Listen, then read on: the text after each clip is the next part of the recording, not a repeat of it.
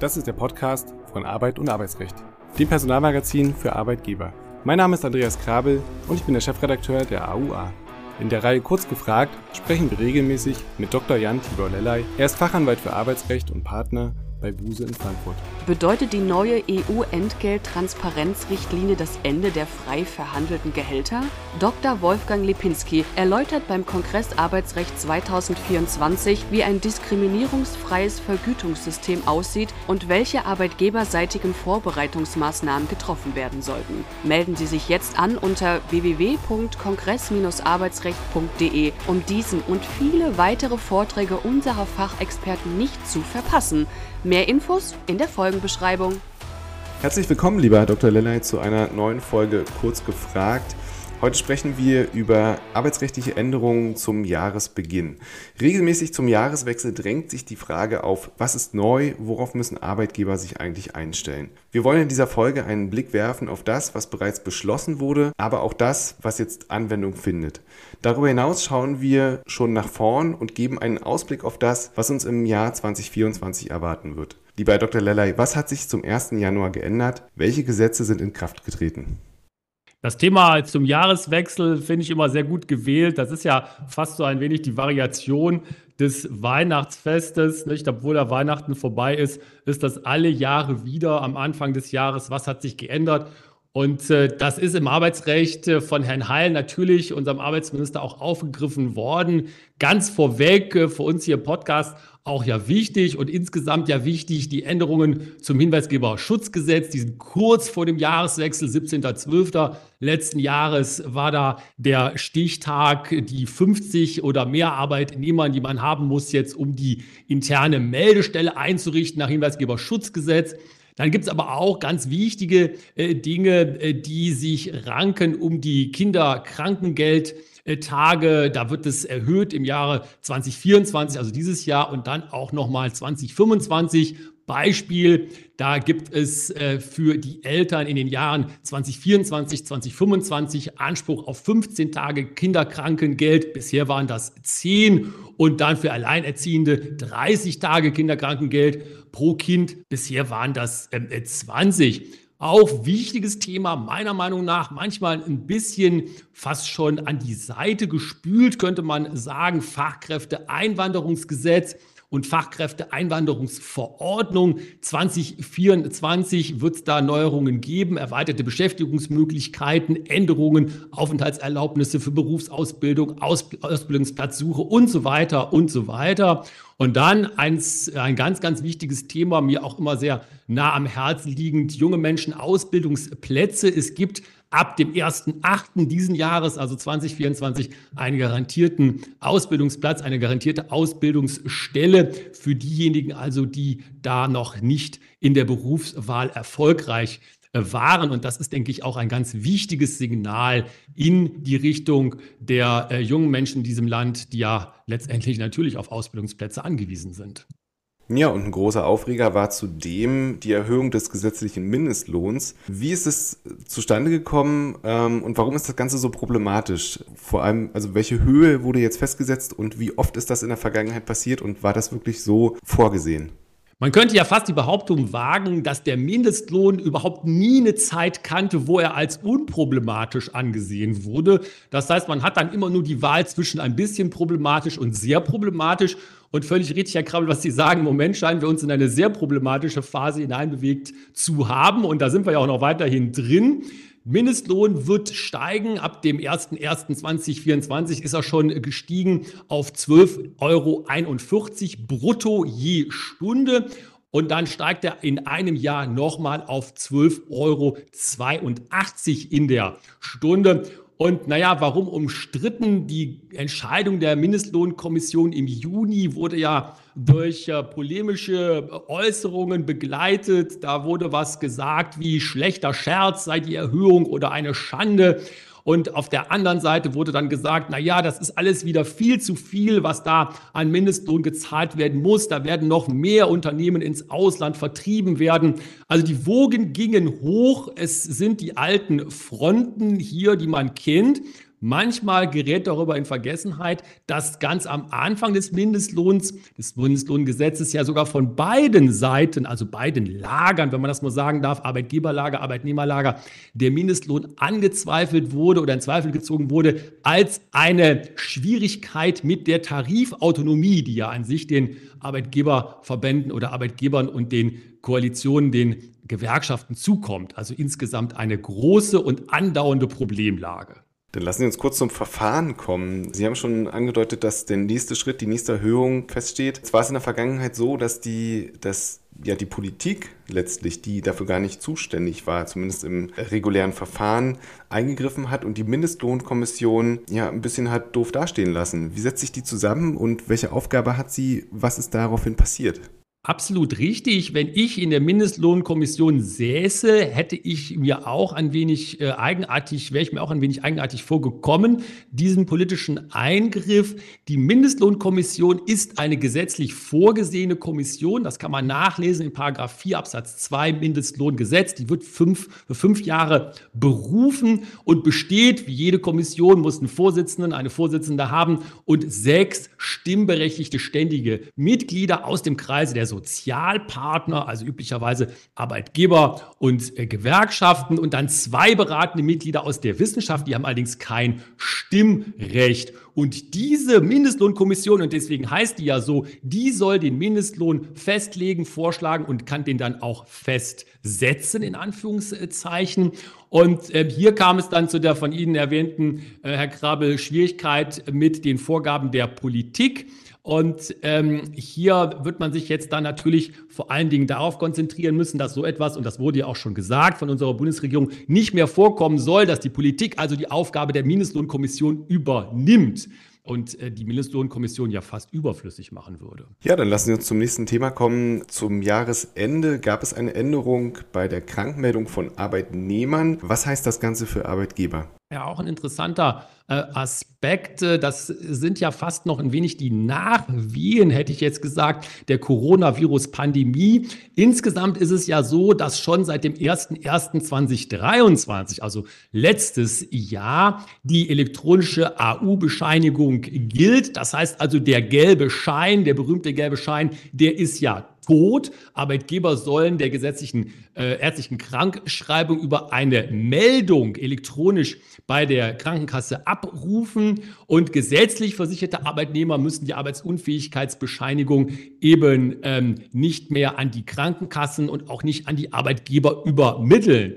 Und jetzt ist es eben weiter so, und das ist eine Folge der Coronavirus-Pandemie gewesen. Erkrankte Arbeitnehmer äh, könnten oder konnten sich wegen Atemwegserkrankungen telefonisch krank schreiben lassen. Und das ist jetzt auch ein kleinerer Aufreger hat sich damit verbunden, seit dem 7.12. letzten Jahres weiterhin der Fall. Also die elektronische Krankschreibung ist dauerhaft eingeführt, allerdings mit einer Begrenzung, untechnisch gesprochen, auf fünf Tage. Kommen wir zum nächsten Thema. Was hat sich bei der Sozial- und Rentenversicherung getan? Vermutlich sehr, sehr viel und vermutlich standardmäßige Anpassungen, aber vielleicht können Sie da irgendwas rausgreifen, was besonders wichtig ist. Ja, richtig. Ähm, das ist ja wirklich ähm, Daily Business zum Jahreswechsel. Da geht es um die Bezugsgrößen im SGB Römisch 4. Ähm, die Beträgen, betragen nämlich jetzt im Jahr 2024 42.000 Euro 420. Umgerechnet auf den Monat sind das Euro 3.535. Das ist West und dann Ost ist es ein bisschen weniger. Auch das ja üblich, nämlich 41.000 Euro 580 und auf den Monat umgerechnet dann 3.465 ähm, Euro. Und dementsprechend äh, werden auch die Beitragsbemessungsgrenzen der Sozialversicherung äh, angehoben. Und äh, das bezieht sich dann auch, das ist ja das gesamte Paket, hätte ich jetzt fast gesagt, das gesamte sozialversicherungsrechtliche Paket, was da abgewickelt wird, auf die gesetzliche Kranken- und Pflegeversicherung. Kurz dazu gesagt, da steigen die Beträge bundeseinheitlich ab dem 1.1. oder sind schon gestiegen ab dem 1.1. auf 5.175 Euro im Monat. Bisher waren das 4.987,50 Euro. Das heißt also das übliche sich nach oben bewegen, auch in diesem Bereich. Ja, und detailliert gibt es das Ganze natürlich auch zu lesen in Ausgabe 1 und 2 der AUA. Die Grenze für die steuerfreien Sachbezüge, ja auch nicht so irrelevant, hat sich ebenfalls nach oben verschoben. Worauf ist hier zu achten? Ja, auch eine wichtige äh, Sache für viele ähm, Kolleginnen und Kollegen, die natürlich in der Entgeltabrechnung tätig sind. Die steuerlichen Betrachtungen der Sachbezugswerte, die haben sich angepasst oder werden ja jährlich angepasst äh, gemäß den Verbraucherpreisen und ab dem 1.20 24 erhöht sich da der monatliche Sachbezugswert für die Verpflegung auf Euro 313 äh, und das äh, kann man dann runterbrechen äh, für die verbilligte oder unentgeltliche Verpflegung, Frühstück, Mittag und Abendessen und einen Gesamtwert pro Kalendertag kann man sich da ausrechnen von 10 Euro und 43. Dazu gehört dann auch so etwas wie Werte für Unterkunft oder Miete. Da ist es ab dem 1.1. ein Betrag von Euro 278. Also auch hier das übliche sich nach oben bewegen. Ja, und Sie hatten schon über das Hinweisgeberschutzgesetz gesprochen, was eingeführt wurde parallel, naja, nicht ganz parallel, aber auch im Jahr 2023. Und seit 2023 gilt das Lieferketten-Sorgfaltspflichtengesetz. Welche Änderungen sind hier zu Beginn des Jahres in Kraft getreten? Eine Änderung ähm, fast auch schon ein bisschen unter dem Radar, weil es eine relativ kleine Änderung nur ist. Relativ kleine Änderung. Äh, gesetzlich vorgesehen war das ja schon seit dem Jahr 2023, als das Gesetz insgesamt in Kraft trat, dass der sogenannte Schwellenwert herabgesenkt wurde. Äh, früher äh, waren das die drei 3000 äh, Beschäftigten bei den inländischen Unternehmen und ab dem 01.01.2024 sind schon die Unternehmen mit mindestens 1000 Beschäftigten vom Lieferkettengesetz in die Pflicht äh, genommen. Das heißt also, hier wird die Anwendbarkeit des Lieferkettengesetzes nochmal verbreitert. Mehr Unternehmen werden betroffen sein oder sind jetzt schon betroffen, 1000 Beschäftigte. Äh, da hat man sicherlich auch in den Personalbereichen schon Vorarbeit geleistet. Es gibt ja den berühmten äh, Achtklang, hätte ich jetzt äh, fast gesagt, wie Einrichtung des Risikomanagements, Festlegung unternehmensinterner Verantwortlichkeit, Risikoanalysen, Präventionsmaßnahmen, Ergreifen von Korrekturmaßnahmen, öffentlich zugängliches Beschwerdeverfahren, hier ein kleiner Link zum Hinweisgeberschutzgesetz und Dokumentation, Berichterstattung über interne Prozesse und dann natürlich die Berufs-, Prüfungs- und Berichtspflichten. Alles das im Hinweisgeberschutzgesetz so nicht vorgesehen, aber eine Spezialität des Lieferkettengesetzes. Interessanter aktueller Bezug. Es soll jetzt wohl die ersten Beschwerdeverfahren geben bei dem zuständigen BAFA. Das ist ja das Bundesamt für Wirtschaft und Ausfuhrkontrolle, was das Lieferkettengesetz durchführen oder überwachen soll und auch Bußgelder verhängen kann. Da gibt es wohl erste Beschwerden äh, gegen äh, große Unternehmen äh, der Nahrungsmittelindustrie, sage ich das mal so.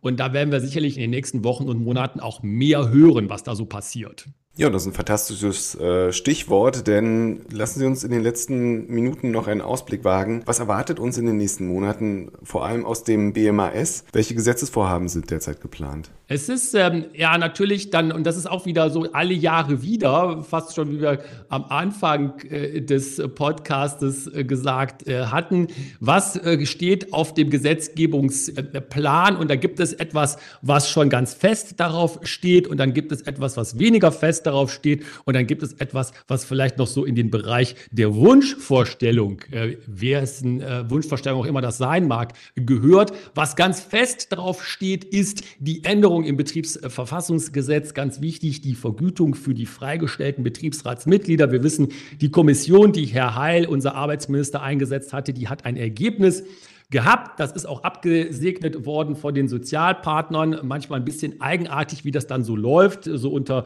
demokratietheoretischen Gesichtspunkten, aber immerhin. Und da werden wir also eine Regelung sehen im Betriebsverfassungsgesetz zur Vergütung der freigestellten Betriebsratsmitglieder. Das ist auch teilweise in den Medien als die Lex VW bezeichnet worden. Wir wissen ja alle und haben es im Podcast hier ja schon einige Male behandelt, dass es bei VW da besondere interessante Vorgänge gegeben hat. Und dann etwas, was ähm, sozusagen ein bisschen schon feststeht. Warum ein bisschen? Weil man da schon ganz konkrete Vorgaben und Vorarbeiten geleistet hat. Es gibt auch BAG-Rechtsprechung dazu. Das ist die Pflicht zur Arbeitszeiterfassung. Da soll das Gesetz kommen. Das wird allerdings kein eigenes Gesetz wohl sein, sondern einfach nur eine Änderung des Arbeitszeitgesetzes. Und da werden wir sowas sehen wie den Umgang mit der Pflicht zur Arbeitszeiterfassung, elektronische tägliche Arbeitszeiterfassung mit der Mitarbeiterzahl abhängige Ausnahmen möglicherweise von der Erfassungspflicht und so weiter und so weiter. Und wenn wir dann in den Bereich kommen, wo wir so vielleicht uns der Wunschvorstellung annähern, dann wäre das so etwas wie das Arbeitnehmerdatenschutzgesetz. Denn das ist ja ein Dauerbrenner seit mindestens 15 Jahren, wird uns das angekündigt. Also mehrere Bundesregierungen haben das versucht und nicht umgesetzt. Es steht aber auch wieder jetzt an. Es soll angeblich einen Entwurf auch schon geben.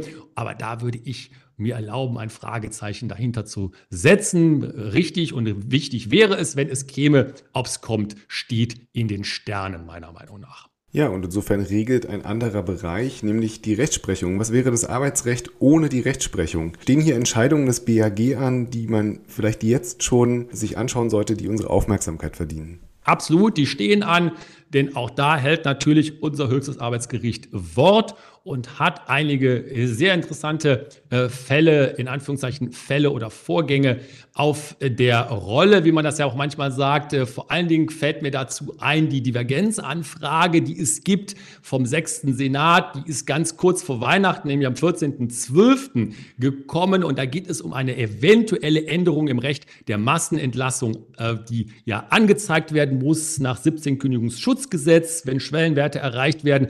Das hatte sich schon beim EuGH ein bisschen abgezeichnet, dass diese sehr, sehr strenge BAG-Rechtsprechung, die uns ja jahrelang begleitet hat und in der Praxis sehr, sehr viel Schwierigkeiten bereitet, dass die eventuell aufgegeben wird. Denn der sechste Senat sagt jetzt, er möchte gerne das Ganze etwas liberaler handhaben und möchte dann eventuell sagen, dass der Individualschutz eben nicht mehr im Vordergrund steht und eventuelle Fehler dann bei der Massenentlassungsanzeige nicht immer oder vielleicht sogar gar nicht mehr zur Unwirksamkeit von Kündigungen führen würden. Das wäre wirklich, wie man so schön sagen würde, eine Zeitenwende im Recht der Massenentlassungsanzeigen. Äh, es gibt aber auch interessante Verfahren, die sich auf die DSGVO beziehen, nämlich den Entschädigungsanspruch nach Artikel 82 DSGVO. Da steht wohl eine Entscheidung im Juni an, im Juni 2024 und dann möglicherweise auch, das ist so ein bisschen jetzt hier meine subjektive Beimischung, äh, etwas zu der Frage der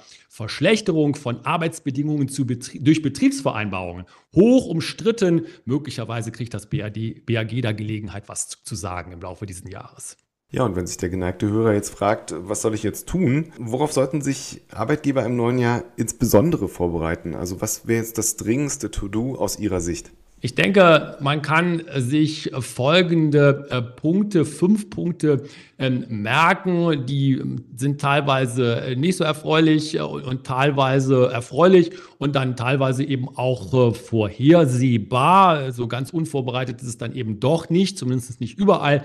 Nicht so erfreulich, das kann man ableiten oder könnte man ableiten aus der nach wie vor ja nicht gut sich entwickelnden Wirtschaftslage. Und da wissen natürlich unsere Hörerinnen und Hörer ganz äh, schnell, was es da heißen kann bei den Personalabteilungen und den HR-Bereichen. Da könnte sowas anstehen wie Umstrukturierungen, Personalanpassungen und äh, Betriebsänderungen. Das wird möglicherweise äh, in diesem Jahr 2024 eine größere Rolle spielen. Die letzten Jahre waren ja nicht so ganz wenig, aber auch nicht, dass es irgendwie einen riesigen Ausschlag gegeben hätte. Kann sich aber wirklich ändern aufgrund der wirtschaftlichen Situation. Weiterer Punkt, hybride Arbeit. Da ist es ja bei weitem noch nicht, wie man so schön sagt, die Messe gelesen, wie es denn nun weitergehen wird mit dem Homeoffice. Ich denke ja, und das ist auch meine Voraussage für 2024, die hybride Arbeit, die wird sich durchsetzen. Da wird es noch den einen oder anderen Ausreißer geben. Einen totalen Wegfall des Homeoffices wird es meiner Meinung nach nicht geben, aber es wird sicherlich sich ausmändeln, in welcher Form und in welchem Umfang die Arbeit vom Homeoffice oder mobil sich sozusagen in den Alltag integriert. Das Stichwort wäre dann tatsächlich die hybride Arbeit. Naja, und dann äh, große und wichtige Themen werden sich auch aus der Europäischen Union wieder zu uns bewegen. Da wird das Thema ESG eine große Rolle spielen, aber auch Entgelttransparenz. Die Richtlinie ist ja in Kraft getreten der EU. Das wird uns beschäftigen. Und dann natürlich ganz klar, äh, HR ist technologiegetrieben und treibt Technologie. Das heißt also die ganzen Dinge wie künstliche Intelligenz, Big Data, Automatisierung von Prozessen, nicht nur in den Personalabteilungen, da natürlich auch, aber auch in den Unternehmen und da eben HR-Personalabteilungen als die Change Manager, als die, die die Prozesse zum guten Ende bringen für die Belegschaften und Unternehmen, sehr stark gefragt werden. Da bin ich mir sicher. Ganz herzlichen Dank, lieber Dr. Leller, für diese Folge. Wir hören uns beim nächsten Mal. Tschüss, bis dahin. Dankeschön, tschüss. Ihnen fehlt die letzte Ausgabe der AUA. Mit dem Abo kann Ihnen das nicht mehr passieren. Einfach auf die Folgenbeschreibung klicken.